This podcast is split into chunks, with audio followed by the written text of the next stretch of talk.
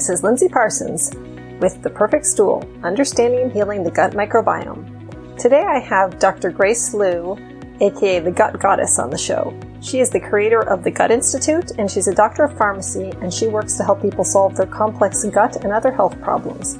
I met Grace at the twenty eighteen Microbiome Medicine Conference that she hosts, and the twenty nineteen conference is coming up soon in September in San Francisco.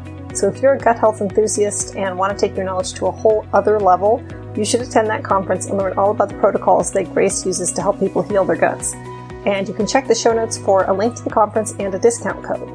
And if you missed the last episode about the gut giveaway, we are giving away a free biome gut test kit, which includes a consultation with a nutritionist. So if you are interested in entering that drawing, go to high desert health coaching dot com backslash the perfect stool, and there will be a link in the show notes where you can go enter to win. And you have until Monday, September ninth to do that. Now on to the show.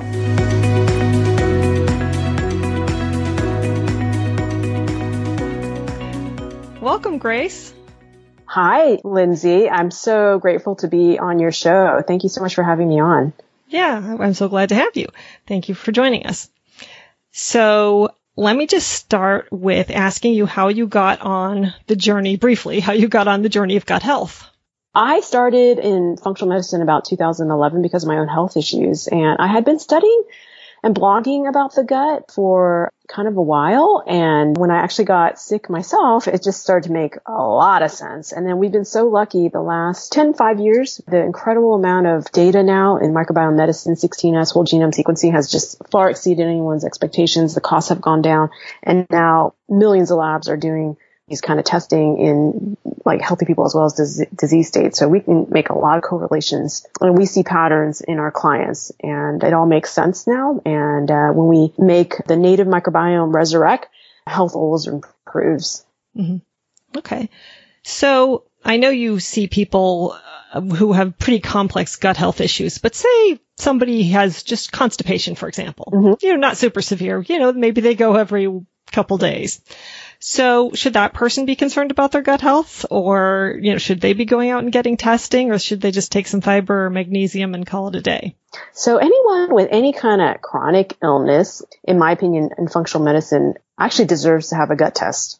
Yes. So whether it's chronic constipation, chronic diarrhea, or just any kind of chronic silent ailment or chronic modern disease like heart disease, metabolic syndrome, obesity, autoimmunity, mm-hmm. you know, aches or pains, fibromyalgia, things like that, cancer, definitely all, all benefit and deserve a really good gut testing. So what kinds of things could just something like simple constipation be indicative of? What could that, what could that be underneath? You know, a lot of uh, disease states drill down really well. They correlate with constipation. There's literally an eight to twenty-five, depending on the study you look at, eight to twenty-five percent increase correlated risk of breast cancer with chronic constipation. Mm-hmm. And the, wow. yeah, the less frequent the stool is, like, if, let's say once a month, a stool compared to once a week stool is, you know, far more correlated with breast cancer or any other cancer. You know, when we drill it down, colorectal cancer, ovarian, even, you know, other cancers, you, you can see the correlation. And I think it's just because, you know, our gut is this silent organ. It's literally our other half. Our gut microbiome has one hundred trillion bacteria, and that's exact, like, very close to how many cells we have, blood cells, white blood cells, and our somatic organ cells and other cells. Literally, they're one-to-one. The thing is, you know, they're, the sizing, you know, is a little different. They're, they're much, much smaller, but literally it's one-to-one. And when we don't take care of our other half, you know, in the modern age, like, no one eats like the same amount of fiber that they were so spoiled with, you know, they, if you believe in evolution, you know, they evolved with our paleo ancestors, and they literally were fed a hundred, and some estimates are even one hundred fifty grams of fiber every day. But really mm-hmm. now in the modern age, people barely get five or seven, gra- seven grams, even in the paleo diet, and especially these gut diets like S C D diet, low FODMAP diet, A I P autoimmune diet, or GAPS diet. These are kind of gut healing diets, but they're never meant to be taken forever. And these diets are just super devoid of fiber, and which is okay temporarily, but long term, it's going to damage the gut and put the person at risk for all kinds of diseases, cancers, and chronic conditions. Yeah. So our ancestors were probably like chewing on roots all day and things like that, right? Yes, yes. that's that's mostly where they're getting the fiber, right? All day. Now we barely spend any time. Yeah, the root vegetables are probably some of the least appreciated. Yeah, yeah, yeah, yeah. Okay, so when do you decide that gut testing is called for, or is that pretty much all the time? And what tests do you use? We, yes, yeah, we believe everyone should, it should be like an annual test. You know, we do it quarterly or even every two, three months for our clients. So the testing I love is, there, there are three actually that we do on all our clients. One is a stool kit. They don't tell a lot. You know, they tell us sort of, uh, you know, macro stuff, you know, big picture stuff. But in terms of detailing down exactly what we're overall looking at, sometimes it's very hampered. They don't, they don't give fungal information very well. There is some good parasite data. It's not that great. You know, no, no test is actually great for parasites, but, but we do a lot of presumptions. You know, does someone eat salad? Do they eat out of this country? Do they eat raw fish? You know, sushi, sashimi, carpaccio, that kind of thing. We then you assume uh, they've got a parasite. Yeah, basically, if it's yes to any of those, if they live in the yeah. United States, yes. mm-hmm. Do they have kids? Do they have a dog? Yes. Do they have a lizard? Yeah. You know, we carry things from our pets and our kids because they go and touch everything and play in dirt. And cat, there's cat poop, you know, parasites. But is it possible to have a parasite just sort of at a low level that's not causing any problems? Well, we don't, we don't we see healthy people. That- You know, healthy people can okay. have parasites, and I don't care if they have parasites, right? Um, all our hunter-gatherers have parasites. All our country healthy farmers have parasites. Ruralists that live without pesticides and, you know, ancestral ways of farming, uh, you know, they all have parasites. No big deal. You know, even, uh, yeah, a lot of healthy hunter-gatherers who have no cancer, no chronic diseases. They live very long lives. They, they have tons of parasites. It's no big deal. Right. So it's only the sick people with parasites that are the issue. Sick people, yeah, because unlike those that I just mentioned right now, they don't have the good flora. There's nothing to fence off the parasites, right? The right, defenses right. are down. So when the fe- defenses are down, which is all the Western world who overuse antibiotics, soaps, and, you know, chemicals and solvents that sterilize things and drugs, antibiotics, we're at a, we're at a risk uh, because no matter what we get exposed to, they can very potentially very easily colonize us. Mm-hmm. Okay, so so you were mentioning the stool testing. Is that what what lab do you use? What's the what's the official name of that stool testing? Okay, we use a bunch of stool kits. So, and one is the gold standard we like is actually Genova, but it's actually really expensive right now, so we don't use a lot of it. But there's the G I F X twenty-two hundred test, which is phenomenal because it combines D N A testing, qPCR, along with culture. Very old-fashioned, really good. But, you know, everything, every every test has its limit. And I just love that test. And then the second test we use a lot of is called Diagnostic Solutions Lab. Way cheaper, and yet it gives, like, all our data that we need to see through qPCR, a genetic way of testing. And what's qPCR? Um, it's like quantified P C R. They amplify the D N A of the, bact- uh, the bacteria's D N A so we can see what's going on. So it's a D N A sequencing of bacteria? Exactly, yeah. And they also do fun- a little bit of fungal. It's not very accurate in my opinion. And they also do a little bit of virus. You know, again, it's not super accurate in my opinion, but, you know, it gives another dimension of data that is always helpful to tell us kind of the depth of dysbiosis for somebody. And otherwise, the tests are very similar in other regards. But there's no culture with this test. And culture is kind of old school. We don't mm, see a where lot. Where you let something sit for a couple of days and see what grows? Yeah, culture sit, sits on specific selected media. But yeah, so we don't know all the best media, you know, so we can't grow certain things. So it's very limited what the data is. But it's still, as an old school test, it still tells us certain things that are very, very helpful. Mm. Yeah. The other test we do, which we do on everybody, is actually to check the immune system. It's kind of like going under the hood of a car and kind of, you know, just check and grossly like something that you can't see with an indicator or um, some other way of visualizing. So what we like to look at for the immune system is someone's antibody response to food, you know, for food allergens, and to look at their allergy response, I G G, we call it immunoglobulin G. It's an arm of our long-term immune system, and looking at their responses to Candida and Saccharomyces, two of our biggest fungal uh, growths in the gut. After antibiotics, these overgrow. People get yeast infections, um, Saccharomyces, and Candida infections. They're very silent. They're very subtle. This is a big reason for why there's a lot of disease now after after antibiotics are given. And it's hard to assess this because none of the current stool testing picks it up very well. I would say ninety-eight percent of them actually fail. And, and then, so which test is it that tests that? It's called an I G G panel, and the best one we have is it's quick, it's reliable, sensitive, and specific. It's from Great Plains Lab. It's on our website. I'll give you the links later. Okay, so, you know, it's funny because I Quest does IgG Candida? You know, just a standard test that you can get covered by insurance. Is that the same test, essentially? It's through the urine, and no. Oh, okay. Oh, no, sorry, yeah, not, not urine. Uh, this one we do is not urine. It's actually blood. a blood spot. Mm-hmm. Blood, blood spot testing can be done, and blood drawn can be done by various labs. Not all of them offer it. And then this is kind of convenient because you can just ship it in and it gets assessed. Mm-hmm. And uh, yeah, there are a lot of companies that offered uh, different blood testing to look at I G Gs. They're great. Some of them are literally running seven hundred, eight hundred for each of the tests I just told you. And they do other panels, but they, they don't necessarily offer it alone. So this is, and is that- this is most cost effective. And we, we do it routinely on people and then repeat it. So I'm familiar with the I G G antibody tests for food allergies. Is that, is the test you're doing include all that, or is it just to, to see sensitivities to Saccharomyces and Candida? This one includes food allergies, all the major food okay. allergies. And do you find that those are effective and that they correlate with elimination diets and what people find they're no, sensitive to no, in those? No, none of them do. We only do, I only do this test not to look at food allergies, but to look at the anti-Candida, uh, anti-Saccharomyces test. Yeah. Oh, okay.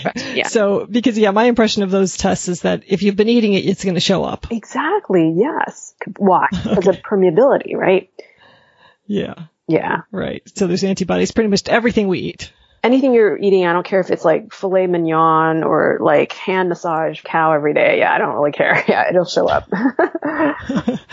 Okay, so what about the organic acids test? Is that something you use often, or when do you yes. use that? So the third test we do on everybody, and I understand you have your father's test. We do an organic acid test on everybody. It's very cost effective. It gives us all the data we really want to see for what's going on in the gut. It's not selective for species, but we see an overall big view. And we can drill down. They have specific metabolites for Clostridium. They have specific metabolites for mold. And they have specific metabolites for fungal overgrowth like Candida and Saccharomyces. So it's just super phenomenal. It tells us so much what's going on. And we can easily track it every month if we want to, or every two to three months if we want to. Now, just to be clear, none of these tests are covered by insurance, right? I think there are ways people can offer, uh, a lot of clinics can offer through insurance, but, you know, sadly this year, starting this year and last, the last couple of years, uh, insurance coverage has gone way down, and yeah, it's harder for people for some reason. Yeah. So what is the organic acids test? What are organic acids? So organic acids are small little metabolites, chemicals, organic acids in other words, but small chemicals that can be detected through gas chromatography. And any machine, machine that in, in the modern age can pick these up is really cost effective. They can literally run thousands of these chemicals through testing and get very accurate numbers and quantify them. So it's a really great way to check over time what's coming out of the gut. Okay. So. And so this is a urine test, right? Yeah. So metabolites from the gut, whether they come from good flora or bad flora or bad bacteria or bad fung- fungal overgrowth, they release the metabolites and they go into the blood. And then from the blood, the kidney filters them and it goes into the urine. We're only seeing what's coming out of the urine, and that's good enough for us. And I love this test because it's non-invasive, doesn't require blood draw. It's just the first morning urine, you freeze it up and then ship it over to the lab uh, mm-hmm. overnight in FedEx. The FedEx bags are all included with the box. And I just love it. It's not all, you know, we always take into account context. You know, we know with the gut, one meal will change the whole gut microbiome. Mm-hmm. Shift it, you know, people can have more fungal yeast overgrowth with like when they eat ice cream and bunches of sugar, right? Or fruit juice and things like that. One meal, one drink can change it. But when we kind of know what's going on with the person, what supplements they're taking, what probiotics they're taking, we can kind of see the picture of what that's going on and make a lot of decisions from that. Mm-hmm. So now an oat test can't really tell you where a fungal or bacterial overgrowth is, right? It can just tell you that it, it is. Not that it's in the small or large intestine. Or yeah, our biggest repository of bacteria is actually the small, uh, is our large, is, um, okay, some people think it's the large colon because that's where every, all the fermentation happens and that's where the one hundred trillion bacteria are. But when someone's ill and there's overgrowth, it can happen in the small intestines, and the surface of the small intestines, not volume, but the surface of the small intestines is as big as a tennis court, literally. And then I believe when there's just a lot of inflammation going on, the surface area increases because there's more bacteria there for one, their, their, their surface area goes up, right? And if there's inflammation, that makes things swell, right? Just like if someone's legs swelled, it gets bigger, right? So in my, in my opinion, you know, our tennis court actually may become a football court, disease state conditions in terms of surface area. And that leads to problems, you know, because they're spewing out more metabolites coming out of there. But when we look at the oat and what, even a stool kit, if there's a lot of overgrowth going on in the small intestines, which is seven to eight meters long, which is way bigger than the large colon, which is only a meter, a meter and a half. What we see in, in stool kits, it could be an overflow coming from small intestines. And then for the urine oat kit test, the organic acid test, because we have standards of what's healthy, when there's overgrowths, it could be coming from small or large intestine. We don't really know. But because of disease states, and we have a lot of correlation between small intestinal biopsies, we know that these are always affected. Small small intestines is always affected. So, and it, does it really matter where the overgrowth is in terms of treatment, or do you, would you treat it the same whether the overgrowth was, you know, say in particular with fungi? Studies appear to indicate that if someone's ill, they have overgrowth in the small intestines, whether it's fungal, bacterial, or otherwise. And what we find is that they have all of them overgrowing. And that's why the oat mm-hmm. test is so great. So let me drill it down for you. So the first one to not markers, one through nine, are all fungal markers, right? And mm-hmm. you can see fungi. Sometimes people eat very clean, you know, sugar-free, grain-free, carb-free, keto, you know, keto diet, no carbs, right? So then they don't trigger different overgrowths of bacteria or fungal overgrowth. So then everything may actually kind of look really good, kind of dampened, right? But we know they tell us they have symptoms like, oh, if I eat a bite of sugar or donut, like bam, like they get brain fog, mm-hmm. can't function. They're in bed sometimes for two weeks. So depending on a diet, you know, we can induce growths and stuff. But anyway, you have to kind of take that all into account. So when we look at things, we kind of have a lower threshold for health. Our goal is to have the upper range. There's like these orange bars. That's the upper limit of normal. And we, we want for our protocols to have people in the one fifth or lower of the whole, or, like of the bar of the range where the upper limit is the, the orange bar. So yeah. we want one, one fifth of the range or less. So you, you want to look at your dad's for a second? Yeah, sure. Let's pull it open. And I have put a link to that in the show notes so people Perfect. Can right. find it and look at it with us. Yeah, awesome. So yeah, my dad has had gut pain his entire life mm. and has probably consumed more boxes of baking soda than Arm and Hammer could produce in a year. Oh. Um, so this is this is the, some of the first complex gut testing that uh, that he's yeah. done. Yeah, so he, he has a lot of fungal overgrowths. Um, not only are there three reds, but none of the markers except for three. Number marker three is at goal. So nine, so eight out of nine markers are suboptimal. They're above the one-fifth yeah. range. So he clearly has boatloads of yeast. And if you do the IgG pattern, he'll be off the chart for anti-candida and probably as, uh, the ASCA and Saccharomyces. If he's not, it could be because he's very immunocompromised. And that puts someone very close to cancer, uh, being immunocompromised. Uh, the body can't fight things that they really should and identify things and eliminate them, you know, in a normal fashion. Fashion. So that's something, you know, to take into account. And then the bacterial parts are also awful too. He has uh, a condition known as SIBO, small intestinal bacterial overgrowth, as well. And as where do you see that? Like number ten or? So markers ten through eighteen, none are at goal except for seventeen. None are at goal. And I'll tell you why. So the Clostridium markers are fifteen, sixteen, seventeen, eighteen. Clostridium is one of our nastiest, nastiest bacteria found in the hospital in human mm-hmm, disease. Right. Like C. diff. Yeah. So have you heard of tetanus? Tetani? Sure. That's Clostridium tetani, right? The spores are really, really neurotoxic. Another one is botulism. Do you know what botulism is? I do. Awesome. Yeah. So that comes from cl- the spores of Clostridium botulinum. And the, you, we don't need a lot of these. A little bit goes a long, long way. thirty thousand people a year die from Clostridium difficile. That's mm-hmm. another very nasty strain. It lives on all the hospital surfaces, on all the hands of nurses and doctors, according to studies, and all mm-hmm. babies that are born in the hospital because they get covered mm-hmm. in these by healthcare workers and the surfaces in the hospital. What studies show is that the more Bifidobacterium longum someone has, their Clostridium colonization is less. It's inversely proportional. Mm, so Bifidobacterium longum is a good uh, good probiotic to deal with that? Yes, and we make a signature probiotic which has the highest strength on the market. Okay. It's literally one hundred times stronger than anything, or even two hundred times stronger, depending on the brands you look at. And it's called Bifido Maximus. We'll, we'll give you a link to that. And now, is that a powder? It's a powder probiotic. We'll, we'll be having the capsules coming out shortly. Okay. So, because I was thinking if it's a powder, then that's pretty much hitting the small intestine only, right? Or is it, do you have to stop your stomach acid to get, get it down no, and get it to kill something? That's, it's not acid labile. It's acid strong. It's strong for acid, actually. Oh, yeah. Okay. But the higher the dose, the more it gets deeper into the, deeper into the gut, to the large colon. Yeah. Yeah. It's very healing. Or some, we have some people do enemas. You don't need a lot. Okay. A little bit goes a long way. Yeah. Yeah. Okay. Yeah.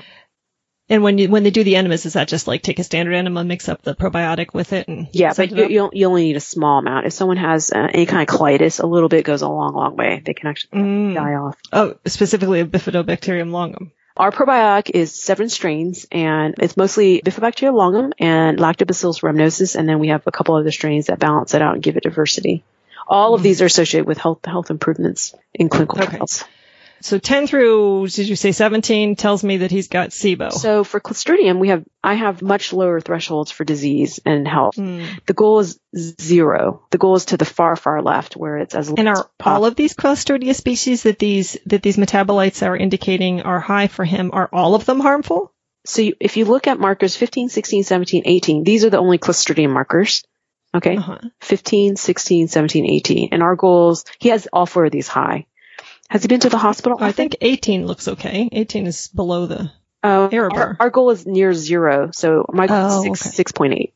He was at the hospital. Well, he had some, some medical stuff recently, my, like my maybe a year actually, ago.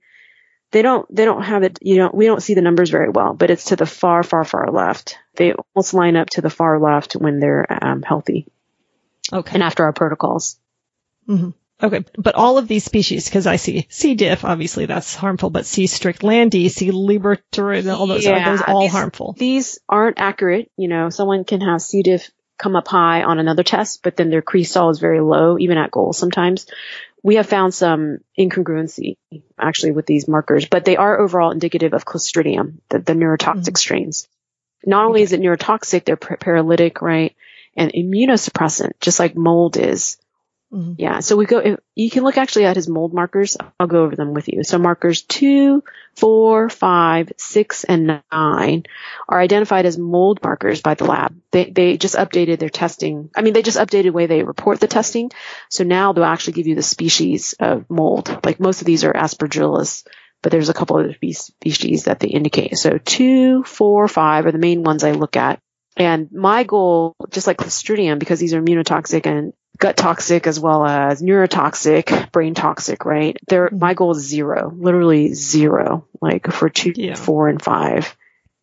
Okay. Yeah. And then because his markers are so high for Clostridium, they're, they're not reporting the lowest levels, but it should be almost near zero. fifteen, sixteen, seventeen, eighteen will almost be near zero or at zero. Okay. When they're healthy. So he's a big fat mess. Most people are. Yeah, most people are. Even even okay. if they look really healthy on the outside, and then you ask them, yeah. like, oh, yeah, no, I have insomnia. I take Ativan for, like, thirty, forty, fifty years, right?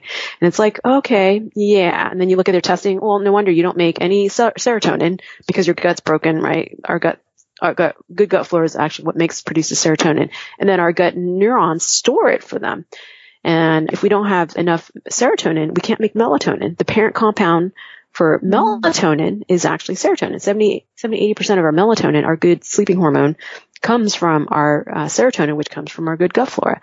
So literally our, you know, I'm a pharmacist, and our, our gut flora, they are our pharmacy, right? And they make the pharmaceuticals that we actually really need to keep uh, health really good, mood good, and feel happy and whole.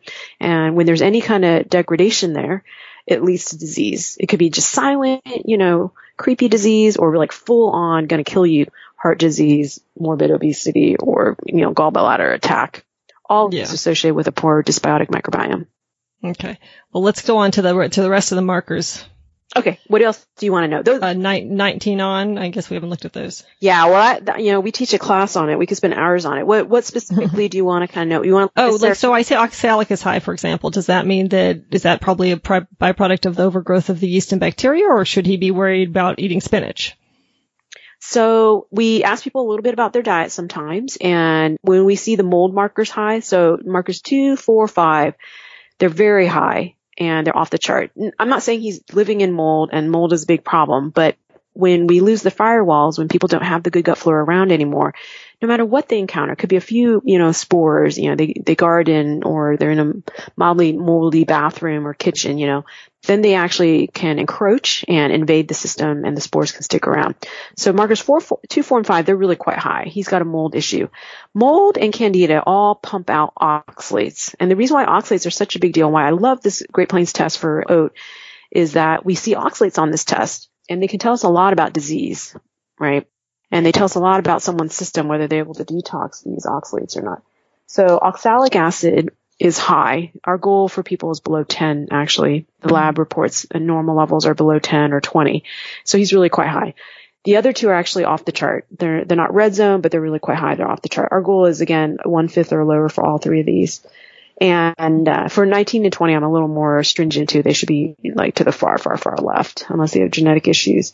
And the reason why we focus on this is because um, oxalic acid acid crystallizes. Mm. Mm, yeah. Is that what, stones, kidney stones, that kind of thing? Oh, they crystallize in bone marrow, in Uh, thyroids, glands, lymph nodes, in the lymph, which is our highway for our immune system, and it clogs things up. And these aren't always detectable. For women, they also crystallize in the breast. That's known as fibrocystic breast or breast lumps. Mm-hmm. It's detected on M R I, mammogram, or you know, thermography.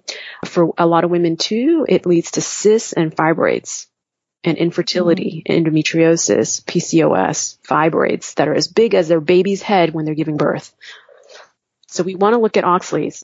They always come from overgrowths that don't belong in the body. And because of the deficit of good gut flora that really should belong there, that but that they've been annihilated from either antibiotics, never got it from mom, you know, from eating a high sugar diet, too much sugar, soda, you know, juices. Mm-hmm.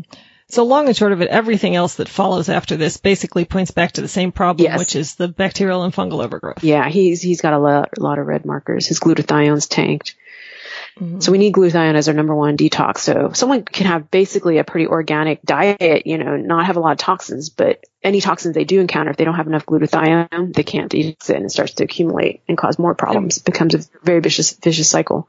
Where do you see his glutathione has tanked? You look at marker fifty-eight, fifty-nine.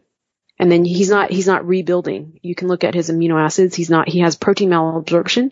None of the amino acids are getting assimilated. So look at all the zeros. There's seven zeros for amino acids. None of his proteins from diet or are getting assimilated.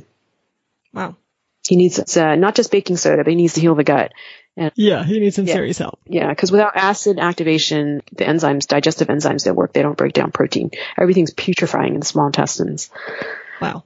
Okay, well, I'm sure he's going to be uh, delighted to hear all this. Yeah, has he had an H. pylori test or um, the, yeah, the I G G? The I G G. I assume he's had that because he, you okay. know, he does go to standard doctors. But so. The treatment, unfortunately, is triple antibiotics and a, a acid blocker, and these create more fungal overgrowth. So the funny thing about H. pylori, I love this bacteria. It really tracks with our migration of humans all over the earth. You should check out this book.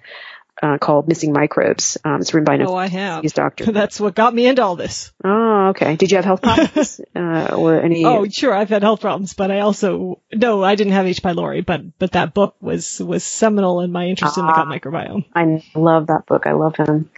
Yeah, I know. So, well, let's, let's get off the test for a minute and let me ask you, when you do see somebody like this who's a big fat mess all over, they've got SIBO, they've got small intestine fungal overgrowth or C I F O, right? Where do you go? Yeah, for I would tell you that he probably has parasites too, like and viral overload. Without doubt, yeah. At least three to five viral activations. One of them probably likely being E B V, a ninety, ninety percent chance being E B V. Epstein Barr. Yeah, Epstein Barr. He doesn't have to yeah. have mono. It's so prevalent now. It's just this low grade activation. Yeah. So, so. And not to sound, not to sound down, because it's not, we all see everything resolve, right? Like, yeah. without a doubt, it's not, we see this like all day, every day. Okay. Yeah. So, so when somebody is in this kind of condition, are you going to like prescription drugs or are you sticking with herbal t- type stuff and probiotics? Yeah. Where, so you, where are you going? Prescription drugs are really great for humankind. You know, we don't have dysentery and widespread health, massive health epidemics anymore, right? And uh, we have pretty clean water. But the downside is that uh, antibiotics are going to create more fungal overgrowths, prescription antibiotics, right? And they also, you know, they're the reason why we are in this mess, and we really don't want to get there again. So what we do, yeah, we use a lot of botanicals. Okay. Botanicals is the way to go. And we layer different low-dose synergism of different botanicals together. So we get, and we have different phases of working with people. We always go through four phases. The first phase, we go big to small. So the first phase is big, like b- big parasites. The second phase is fungal, literally fun- fungi are one hundred times bigger than bacteria. And then we go bacteria next. And then lastly, we do viruses. They're the smallest in the ecosystem of the microbes. Mm-hmm. And so so which products do you like to use for, for the fungal stuff? Well, we we use a lot of fungal for a lot of people, almost sometimes uh, many of the phases actually. And the reason why I say that is because fun, fungi is so big. So they're kind of like these big spaceships, okay, mm-hmm. uh, or trucks. And like, let's say H. pylori, the reason why it's so hard to eliminate, even with antibiotics, the reason is because they hide. They hide in the spaceships. Hmm, like like biofilms or? So they hide in Candida. And that's why we have to do antifungals when we're looking at different bacterial parasites, bacterial pathogens like H. pylori. Does that make sense? Yeah. So which antifungals do you like to use? Yeah. So we, we use different ones. Some come from Russian medicine, Japanese medicine, and Chinese medicine. We, we use like many different kinds. Kind of depends on what we're looking at for the person and what their G I map and their oak and G I F X test, stool test come into. But we, we use low doses. We don't use any high dose berberine, any high dose oregano oil, and no high dose garlic. And the reason is because in vitro studies show that they kill uh, bifido, good bifidobacteria and good lactobacilli. So we use mm. low doses of different combination products. Um, we have an actually amazing class. Your dad would really love this. It's uh, an eight module class, which blasts fungal uh, and uh, parasitic and bacterial overgrowth depending on testing. It's all evidence-based based on results on the organic acid test. We give the uh, protocols to help people, to guide them and help uh, get over some of the issues. So it's about one phase in this one class, and it comes with the oat kit and the I G G test and all the probiotics they need to recover their gut. It's called, wow. yeah, it's called, uh, it's our Master Gut class, and you can find it at thegutinstitute.com backslash eight blast, because there's eight modules. We blast dysbiosis. So it, thegutinstitute dot com, eight blast. Okay. Now, what if somebody just wants to come see you? Can they, can they make an appointment, or is, are you getting so hard to see that, that it takes like uh, yeah, months and years? Yeah. We have a one year wait list going right now, but they can certainly go to our website. Yeah. And, you know, we'll, we'll give them some certain like options, or uh, if they graduate through the class, they're, they'll get to the top of the, the wait list. Okay. Yeah. Yeah. I, and one quick question. Is there a relationship between the dental amalgams with mercury and, and the fungal overgrowth? Okay, so, you know, every person is really different. Sometimes we run a test called the Clifford test. Have you heard of the Clifford test?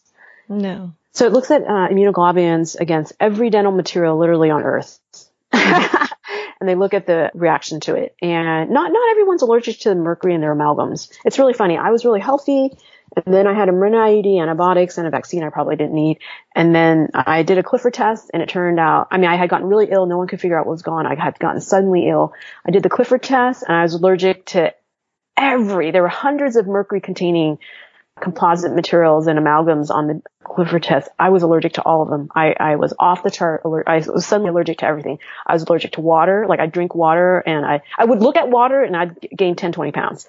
I was so ill. Yeah, I was so ill. Suddenly allergic to everything because of this storm of immune problems. Right, that started off with a with a really strong birth control. You know, it's, it was a xenoprogesterone, a foreign progestin for my body, and it, it didn't handle very well. So everyone's really different. Amalgam's not always an issue for some people, and you have to very safely take it out quarter by quarter of the mouth, not all of a sudden, because you'll dump the mercury. Mm-hmm. It, it's a volatile gas, which means you can breathe it in and it'll literally sediment into your body. Yeah. Yeah. So right, obviously you have to go to somebody who's qualified to, to safely yeah, remove. Yeah, we call them I, I think it's I O M T, and they got to do like all kinds of remediation, like dental dam, oxygen, and a lot of precautions. And you want mm. certain binders because you don't want to recirculate it all once you breathe it in and all this stuff. Right. But even then, a lot of people are really sensitive. They're usually ill, and they'll still have problems. Mm-hmm. Yeah. So mercury, it's really interesting for people who don't have problems with it and they don't have S N Ps where they're holding on to all the heavy metals. It's, it may not be a problem, and they may not have fungal overgrowth. For other people, so not everyone needs to get uh, a complete dental yeah. removal. I actually had mercury, and I was fine. I mean, I wouldn't say it was mm-hmm. fine, but you know, relatively speaking, it wasn't until my storm of health problems then it became a big, big problem. You know, mm, yeah. yeah. So everyone's really different. I don't want to scare. There's no reason to scare people, you know. But and then if someone has chronic illnesses, it's something to really look at. But then you have to be really careful. I've heard of some cases, even practitioners, they go and remediate the mercury out of the mouth, and then they're in bed for two years. Literally, they did not mm. handle the remediation well at all, and it was too sudden, not enough binders, and blah blah blah blah blah. Right? They didn't do I V glutathione, and they needed it, and they were already ill to begin with. Yeah, so you have to be careful. But any kind of heavy metals, whether it's arsenic, aluminum, mercury, whatever, it can be problematic. These are all, they're used as preservatives in medicine. or for, you know, antimicrobial benefits, right? And, and silver even, you know, and the problem is that if they're in the system, they're killing off good bacteria if it's excess or if someone's susceptible. Mm-hmm. Yeah. Just like an antibiotic, right? And so if it kills off good bacteria, does that mean then that the yeast overgrows? Then it may, may cause any kind of overgrowth, the viral overgrowth, parasitic overgrowth, bacterial overgrowth, and yeast overgrowth. And there is an affiliation. Merc- Candida loves mercury. Part of the reason is because they help us detox mercury. When we have healthy levels of Candida, they're known and shown to actually help us get rid of mercury. But when they're overgrowing, something shifts. They become kind of toxic little beasts. Mm-hmm. And they hold on to the mercury, and they and we don't eliminate them. And then yeah, I ask because my dad is a mouthful of mercury. Oh, he's yeah. probably had ten. Yeah. What are they called? Root canals. Yeah, and every day he's swallowing it in and messing up and causing more candida and uh, fungal growths yeah. in small intestines and esophagus. He, you know, he's at risk for esoph- esophageal cancer and adenoma. Well, that that and the and the uh, the cigar he smokes every day. I think he he he's on a, a quick path to it. Well, Winston Churchill smoked and ate, and he was fat and overweight, you know, happy man. And he, he Who was this? Winston Churchill. And he lived oh, at a very Churchill. happy age, nineties, one hundred, with good faculty. And uh, he ruled England quite well for a long time. And, and not everyone has problems. Not everyone has, like, genetic problems. That's an anecdote, though. Oh, you're, you know, maybe you're the outlay, outlier. Yeah, yeah. yeah. Well, I, I hope I hope my dad will be that way, or your dad, or me, right? Because he's already like you know in his late seventies. Yeah. No, I looked at genet. We look at genetics for all our clients, and there's always a reason why people get ill. I feel like, right? Yeah. It's either dose effect, or a genetic effect, or burden, like pharmaceutical burden, or a mix of all of them, right? There's always a, a track record, like somewhere. Mm-hmm. Yeah. And so, when people are doing these various protocols that you're doing to, to clear their bacteria and their fungi, do you have put them on restrictive diets? I'm not a fan of the restrictive diet because personally I got damaged by many of them. Mm-hmm. And a lot of people aren't so aware of things. And I, I, when I was in the middle of it, I was certainly not aware of it until later. I was like looking back, a lot of my health metrics got a lot worse. And we never want to ruin health with something that's so-called healing, right? It's not customized for that person in that case. So a lot of the diets on the market right now, they may be temporarily really helpful, like for a day or two, you know, but invariably it's going to damage the gut in some way and somehow if it's not customized. I really like the I G G food panel and I really like this oat kit because we can kind of fine tune someone's diet a little bit, right? If they have really high oxalates, we might move to a medium oxalate diet. When we do gut testing, we can see some of the sugar carb fermenters. If they're really excessive, we can go on a, you know, moderate carb diet. When we see salicylates and phenols high, we can go on a lower salicylate diet and use protocols and botanicals that are lower in salicylates and avoid like a salicylate allergy. But in general, most diets have to be customized, in, in my opinion, for the best optimal effect, you know, and, as well as like not to damage the microbiome further where it's already like on the brink of destruction, if not extinct already. You know what I mean? So mm-hmm. diets are really, really funny. It's always a fad to have this kind of diet, that kind of diet. And I think I, I think the public, they get mesmerized by how someone looks, you know, like in the public eye or the Instagrams or media or whatever. But I've actually seen the gut testing for like a number of leaders in the diet world. None of them have great tests. And that's why they do what they do, right? But they end up irrevocably damaging their gut, in my opinion. And it's not always the best thing. And then, you know, once yeah, they're in the public. Because of the limitation on fiber, essentially? Or? Uh, a lot of things, you know, it could be anything, right? So it depends. And then, and then because they're a public figure, gets into this problematic field, in my opinion. For me, you know, I just tell people what we see and our observations. It will be true for some people, won't be true for others, as well as a bell-shaped curve. And we try to be transparent about the things that really, really do work and things that we've seen just frankly fail for the great majority of people and why. We try to give, there's always a reason why. Like keto and low carb is really helpful for a lot of people, but then beyond a point, if they don't fix their gut, as soon as they lick a strawberry, it's all, you know, all their health problems come back again. Well, so how, yeah. how's that a permanent solution, right? Yet the great majority of the world, they live long, healthy lives and they eat tons of rice and beans all day long. And that's the, you know, that's actually the longevity diet for these blue zones. And they have no genetics for any problems of that, but they also don't have antibiotics like us. They don't take mm-hmm. healthcare, so they don't get the damage that we do. And they're able to eat these ancestral diets without problems. But we can't. So once- I don't even eat a high carb diet right now because, you know, I still have some of the modern issues. And even though I have great diversity in my gut, I still can get challenged if I don't sleep enough or I don't exercise enough or I don't eat eat well enough. Mm-hmm. So what about gluten? You know, I'm a fan of gluten, but not not American gluten. And then if you don't have a good gut microbiome, you don't have the flora that break down gluten. What is that? So, you know, we have something called sourdough, right? Sure. Yeah. So the longer it's fermented, there's less and less gliadin and gluten, even to the point where there's like less than five to ten parts per million, and, and celiacs can eat it with no health detriments at all. So the flora in sourdough actually should be in people's guts, hmm. but we don't have it. So, in- so let me ask you this, because I have autoimmune conditions, and, you know, my understanding is that if you have autoimmune, you really should stay off gluten. We have celiacs eat gluten again, no problem, especially European gluten, and I have friends that do that all the time. Bifidobacterium longum is one of the most important bacteria. It's highly linked to celiac. When it goes down with formula or antibiotics, like in Finland studies or Swedish studies, it will lead to the celiac. The problem is not celiac and gluten. The problem is missing Bifidobacterium longum in babies. Mm-hmm. So when babies are born, they're supposed to be full of bifido from mom, and then mom's milk, the human milk oligosaccharides, feed the bifido, and the bifido protects the baby, protects their gut, prevents immune problems. It also allows tolerance for things, including gluten. These days, babies don't have bifido. It's almost extinct in the modern world. It's extinct in, extinct in mom's breast milk. There's studies coming out of U C Davis where they are not finding bifido in mom's breast milk. This is atrocious. This is only happening in the Western world. This is not happening in hunter-gatherers and other parts of the world. So celiac is really interesting. It's not really a gluten problem. It's, again, a deficit of the good gut flora, because a lot of people have the celiac genes, uh, hunter-gatherers, as well as in Europe. The only difference is that they don't get antibiotics.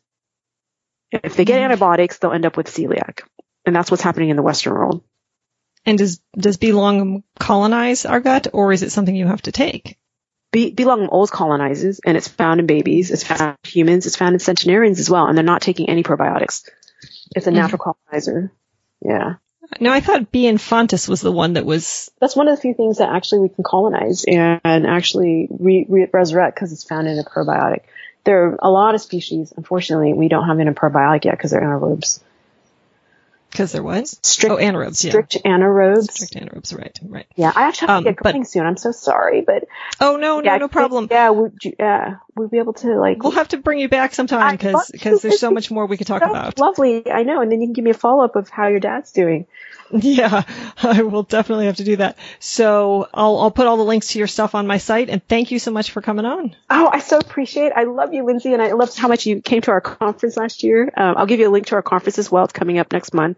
And if you have any coaches or clinicians that are listening, I hope they can uh, consider our gut protocols, and we teach them, and they can apply them to their clients and have really robust practices um, as they apply them. Okay, awesome. Yeah, and your conference is in San Francisco? Yes, it's in San Francisco, uh, September twenty-first and twenty-second of this year, and it's amazing. Um, we have fantastic speakers. Many of them are users of our pro- uh, our probiotics and our protocols, and they just see phenomenal uh, improvements they do at our clinic. Reversal of colitis, GERD, infertility, hormones issues, autoimmunity. We generally see autoimmunity reverse in six months or less. Okay, awesome. So I will I will give everybody all those links, and thank you so much for being with us. Thank you so much, Lindsay. Take care. Wow. So as you can see, Grace exists on a whole other plane of gut and health understanding than most of us. I think I'm going to have to listen to that three or four times to pull out all those great nuggets of knowledge. Again, if you are interested in her Master Gut class or her conference, check out the show notes. I'll have a discount code there for conference registration. And if you'd like to support the show, please check out the product links available from my website, including my full script dispensary, general links to Amazon and Vitacost, and then specific products I recommend. That's high desert health coaching dot com. Also, you can find me on Facebook at High Desert Health or Instagram at high dot desert dot health, so please follow me in one of those places. And here's wishing you all the perfect stool.